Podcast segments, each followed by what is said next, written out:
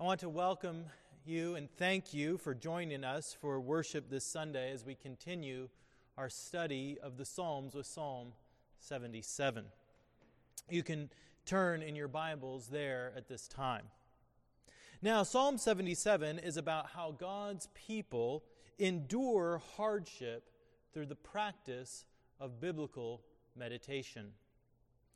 This past fall, during our sermon series on the spiritual disciplines, I preached a sermon that was focused on Psalm 1 that defined biblical meditation. And I encourage you to go to our website and listen to that sermon as a refresher and a reminder of what biblical meditation is.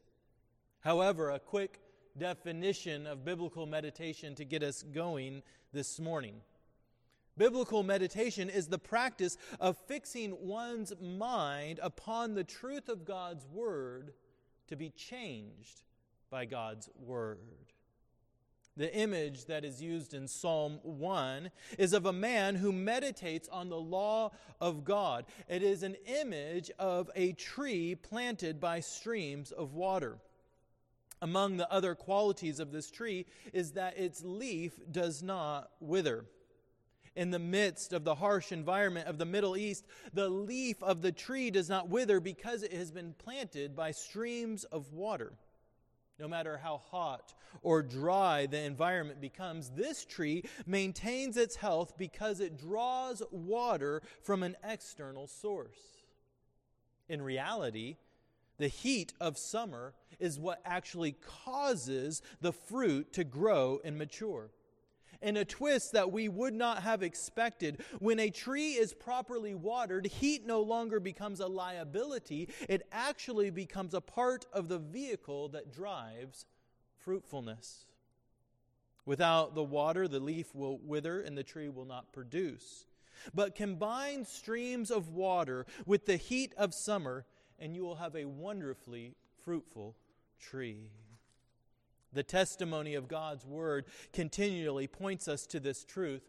Hardship combined with trust in God produces the fruit of maturity. Listen to Romans 5, for example. The Apostle Paul writes, We rejoice in our sufferings, knowing that suffering produces endurance, and endurance produces character, and character produces hope, and hope does not put us to shame. We need the heat of suffering combined with the life giving water of God's Word to mature as Christians.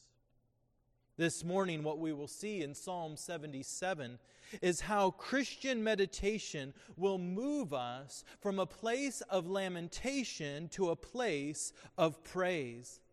That is, we will learn how Christian meditation will help us turn the heat of suffering into the fruit of spiritual maturity. So, hear now the word of the Lord from Psalm 77. I cry aloud to God, aloud to God, and he will hear me. In the day of my trouble, I seek the Lord.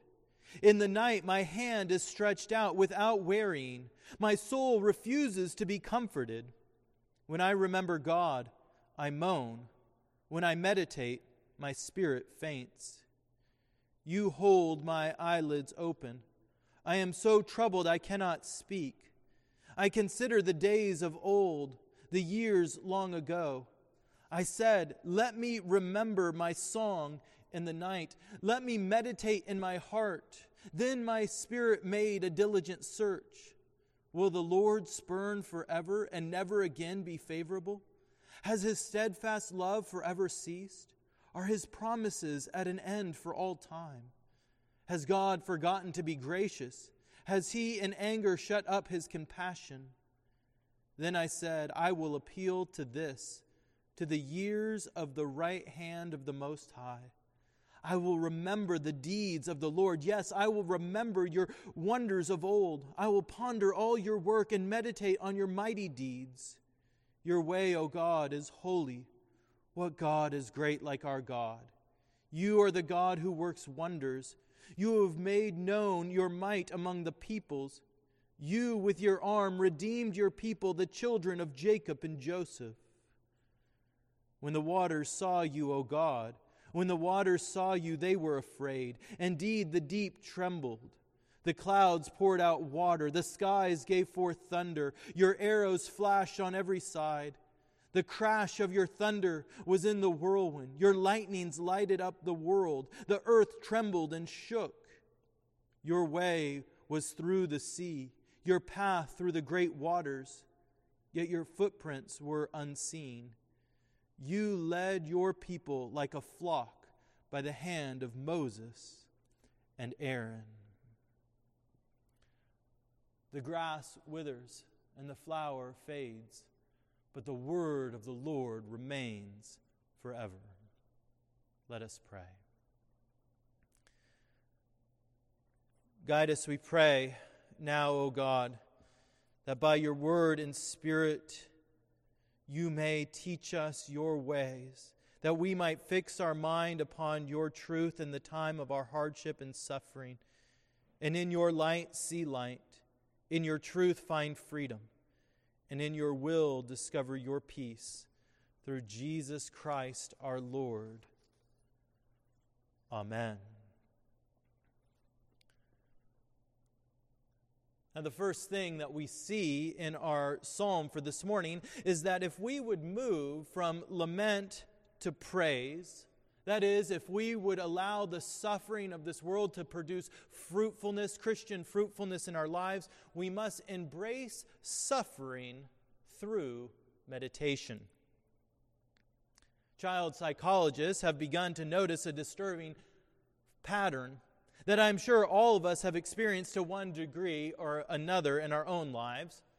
Parents seem to be less and less willing to allow their children to fail.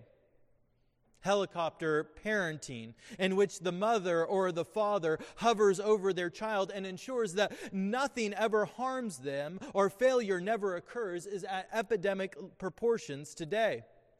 Kids are never allowed to fail. Jessica Lahey, the author of The Gift of Failure, observes that we seem to be more worried about raising happy children than competent or autonomous ones. Gone are the days, it seems, of skin knees and suffering through a hungry day because you forgot your lunch. Parents seem unwilling to allow their children to struggle, to fail, to suffer. And the result? Well, Romans 5 could not be any more apropos. We have little endurance, we have little character, we have little hope in times of hardship. The paradoxical secret that Scripture reveals, though, is that present hardships develop future endurance. That is, the heat of suffering produces the fruit of maturity. Yet such heat must be combined with drawing up the life giving water of God's Word through meditation. Look down at verses 1 through 3 again of our psalm. There we read this I cry aloud to God, aloud to God, and he will hear me. In the day of my trouble, I seek the Lord. In the night, my hand is stretched out without wearying. My soul refuses to be comforted. When I remember God, I moan. When I meditate, my spirit faints.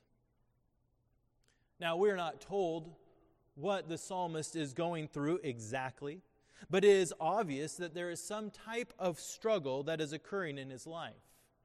Now, how does this psalmist respond to his problem according to verses 1 through 3? Well, first we are told that he calls out to the Lord and that he seeks the Lord in this time of trouble. That is, there is an active response on his part to bring his trouble before God. And in this response, he avoids two dangers that we so often face when we encounter suffering. The first danger that we face when suffering is just giving into the suffering with no response. In verse 2, he says, his hand is stretched out without wearying. You see, if we desire to move from lament to praise, we must not give in to the suffering. We must not give in to despondency or depression. The psalmist is calling out to the Lord. He is stretching out his hands so that the Lord will bring him relief. When we stop stretching out our hand to the Lord, it sounds like this I will always feel this way. I will never get out of this situation. There is no hope for me. You see, you will never move from lament to praise if you give in to your situation. The second response to suffering that we must avoid is seeking comfort instead of resolution in the midst of our suffering. In verse 2, the psalmist says, My soul refuses to be comforted. Christian, if you want to grow in fruitfulness, when the heat of suffering comes, you cannot seek the shade of distraction. My marriage is on the rocks, so I'm going to go shopping. My health is suffering, so I'm going to go watch TV. I feel lonely, so I'm going to text hi to all my friends in my contacts and hope that somebody engages with me. I'm stressed out at work, so I'm going to go get myself a Baconator from Burger King. If you always comfort yourself instead of facing the reality of your suffering, then you will never grow in fruitfulness. You will never mature. If you put a screen in front of your face or you treat your mouth every time you have a struggle, you will never progress in your Christian life. So, what should you do? Well, you don't give in, you don't avoid or distract. You face your hardship head on through meditation. Look again at verse 3. When I remember God, I moan. When I meditate, my spirit faints. You see, Christian meditation means fixing your thoughts upon the truth of God's Word and it's hard to do this when you are suffering.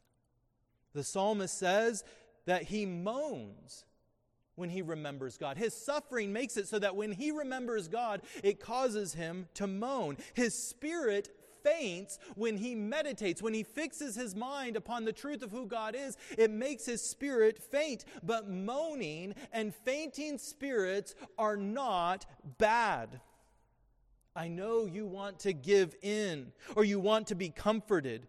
But if you desire to move away from your suffering, you will have to begin facing the hardships by focusing your mind on your problem in light of the truth of who God is.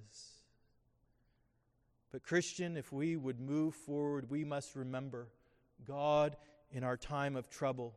We must moan, we must meditate and allow our spirits to faint and our eyes to weep. For Christian meditation is not about avoiding your problem, it's about facing it with the truth of God's Word. So, how do we do this?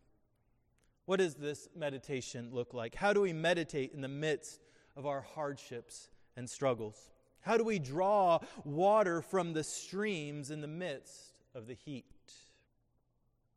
The first thing that we see the psalmist doing is that he addresses his current hardship in light of God's character. In light of God's character. Look at verse 6 of the psalm. It says, I said, Let me remember my song in the night, let me meditate in my heart. Then my spirit made a diligent search. You see, biblical meditation means remembering the truth of who God is. It is an internal seeking, it is a diligent search for answers in light of God's character. And this is the question that continues to arise in the midst of suffering. If God's character is good, why is his providence so hard? In a world of pain, how can the all loving God also be the all powerful God? This is the heart of the psalmist's meditation, a diligent search of the problem of pain. Look at verses 7 through 9. He asks this Will the Lord spurn forever and never again be favorable? Has his steadfast love forever ceased? Are his promises at an end for all time? Has God forgotten to be gracious? Has he in anger shut up his compassion? Favor, steadfast love, promises, graciousness, compassion. These are the fundamental characteristics of the God of the Bible. When the Lord revealed himself to Moses in Exodus 34, we read, The Lord, the Lord, a God merciful and gracious, slow to anger and abounding in steadfast love and faithfulness, keeping steadfast love for thousands, forgiving iniquity and transgression and sin. And this is how we are to meditate in the midst of our hardship. This is how we are to search diligently. We hold the revelation of God's character up to the reality of our situation, and we deal with the apparent paradox that the God of love is also the God who has allowed us to suffer. The God who brings the streams of living water is also the God who has ordained the heat of suffering in our lives. And this is where we must meditate and diligently search. When we come to a time of hardship, we wonder, will he ever be favorable again? When we lose a loved one, we ask, Has his steadfast love ceased? When we struggle in our relationships, we wonder, Has God forgotten to be gracious to me? But the essence of faith is the ability to hold on to the truth of God's goodness in the midst of life's hardships. It is to say, God is in control and God is good. You see, the way to grow and mature isn't to give in to the pain, it isn't to avoid the pain. The way to grow is to evaluate the pain of our life in the light of God's character.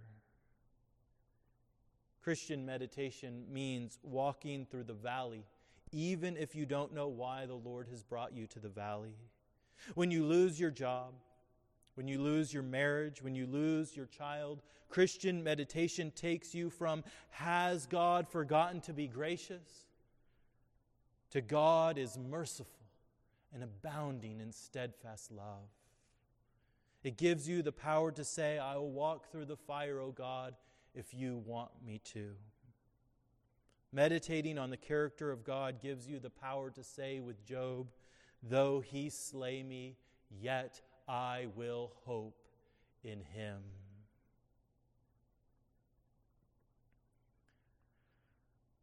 When I was discussing this sermon with my wife, April, the idea of the heat of the sun and the tree and the streams of water got her scientific mind clicking. And she said to me, You know that the heat from the sun causes increased respiration in the tree. And I was like, Yeah, I knew that. Um, why don't you explain to me why you think that that's important? Well, she went on to explain that the heat from the sun will draw out water from the leaves, which will then create a response in the tree to draw more water from the stream. Right? The heat from the sun pulls moisture out of the leaves, which then causes a reaction that causes the roots to draw more water out of the streams.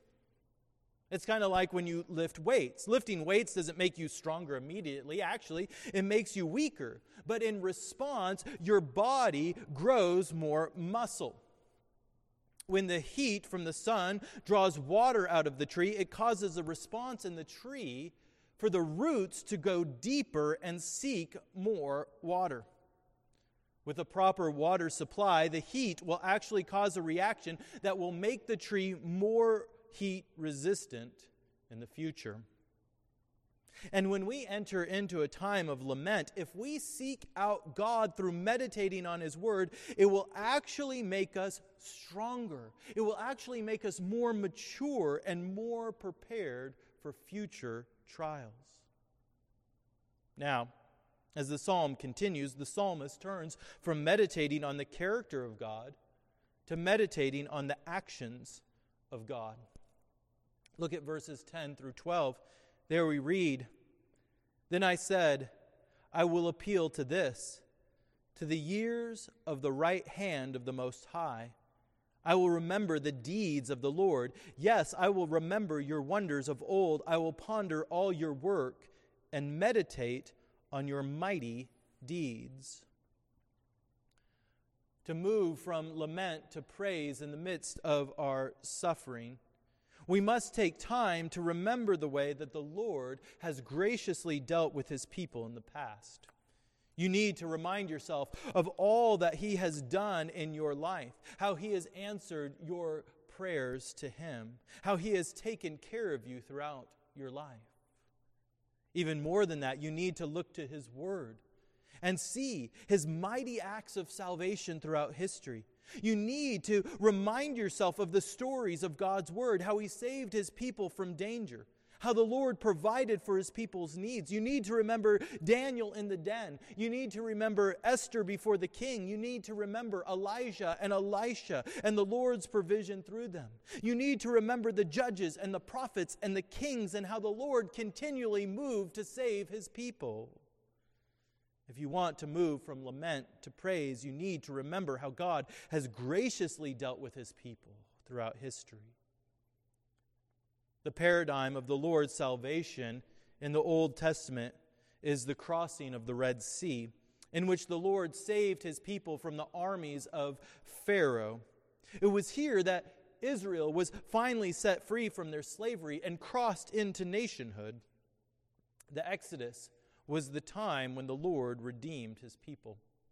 And so the psalmist recalls this event in verse 15. There you see his allusion to the Exodus. He says, You with your arm redeemed your people, the children of Jacob and Joseph.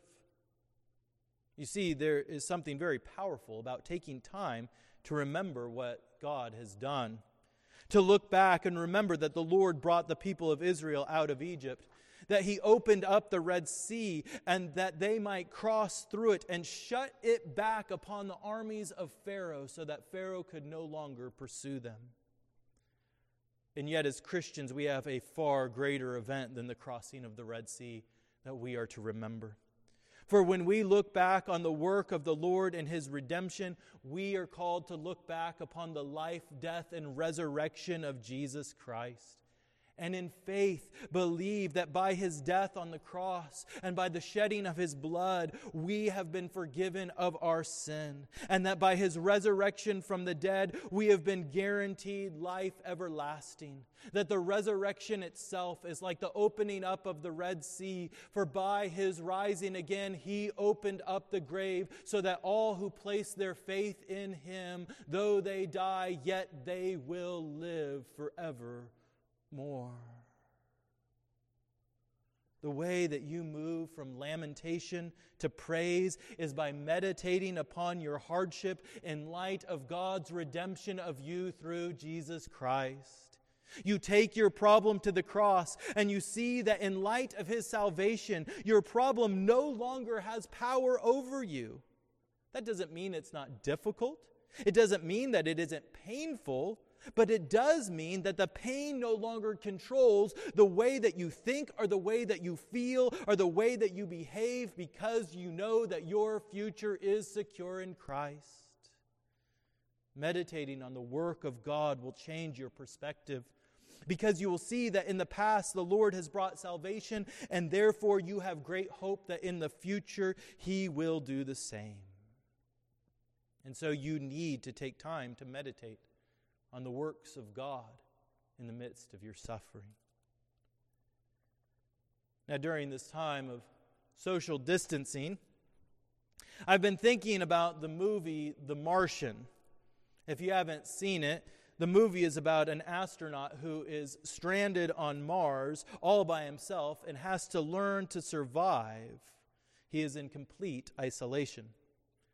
Now, after watching this movie, I began thinking about how I would respond to the situation of being stranded.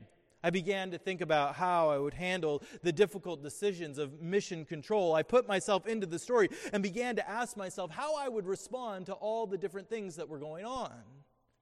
And this is what a good story does it draws you in. Yet the stories of God's Word, the history of what the Lord has done, are not just good, they are true. They are real movements of God. And the way that you respond to them will have real effects upon your life. And therefore, in the midst of your struggle, you need to, through Christian meditation, put yourself into the story of God and proclaim to yourself the good news of salvation through Jesus Christ. You see, to move from lament to praise, you must engage your hardship. You must focus on the character of God. You must remember the work of God in Jesus Christ. And what will the result be? It will be the fruit of praise. Psalm 77 ends with a song of the Lord's power to save. It began with lament, it ends with praise. Look at verses 16 through 20. Here we read this song. When the waters saw you, O God, when the waters saw you, they were afraid. Indeed, the deep trembled. The clouds poured out water. The skies gave forth thunder. Your arrows flashed on every side. The crash of your thunder was in the whirlwind. Your lightnings lighted up the world. The earth trembled and shook. Your way was through the sea, your path through the great waters, yet your footprints were unseen. You led your people like a flock by the hand of Moses and Aaron. These words are a poetic rendering of the crossing of the Red Sea. Back in verse 6, you'll see there, if you look up, the psalmist said, Let me remember my song in the night. That was his goal. In the midst of his lament, he desired to remember his song of praise. And I believe that this is the song that he was seeking to remember a song that speaks to him of the Lord's character and of his deeds to save his people. And this is why we are called to gather together. Even though in this time we must be separated in our homes, we continue in the ways that are available to us to unite and to worship and to gather together in small groups over Zoom platform so that we might sing to the Lord each week, that we might declare the character of God to one another in the midst of our hardship and suffering, that the deeds of the Lord might become the very paradigm through which we understand our current struggle. Not as an escape from the hardships of life, but as a meditation that moves us from our present lament to a future song of praise. The song that the psalmist sings speaks of the presence of the Lord with his people as they pass through the waters of the Red Sea. It says, Your way was through the sea, your path through the great waters. You see, the Lord indeed was with his people of Israel in the midst of their great struggle. But the end of verse 7 or of verse 19 says something very profound. Look there, it says, Yet your footprints were unseen. In the midst of the most dramatic display of the Lord's presence and salvation in the Old Testament, even then, direct evidence of his presence wasn't readily seen. The move from lament to praise in our life means that we must meditate we must fix our minds upon the truth of God's presence with us. For even though you do not see his footprints with you in the midst of your suffering, he is there working to save you. You might not see him, you might not feel him, his footprints may not be seen, but when you meditate on his character, when you focus upon his promises, when you remember his great deeds, then your lament will turn to praise, your mourning will turn to dancing, and the heat of your current hardship will be, bring about the fruit of Christian maturity as you deeply drink from the streams of living water. In the name of the Father, and of the Son, and of the Holy Spirit. Amen. Let us pray. Oh, Father God, we come to you now. Lord, and as a community, as a church, as a state, a nation, and even as the world, we are in the midst of hardship and suffering. We call out to you. And we ask, Lord, that we would be those who would respond not through avoiding, not by giving in to fatalism, but by diligently seeking your word. And that the heat of the suffering would bring about fruitfulness as we deeply drink from the streams of living water through meditating upon your word. We pray this all in Christ's holy name. Amen.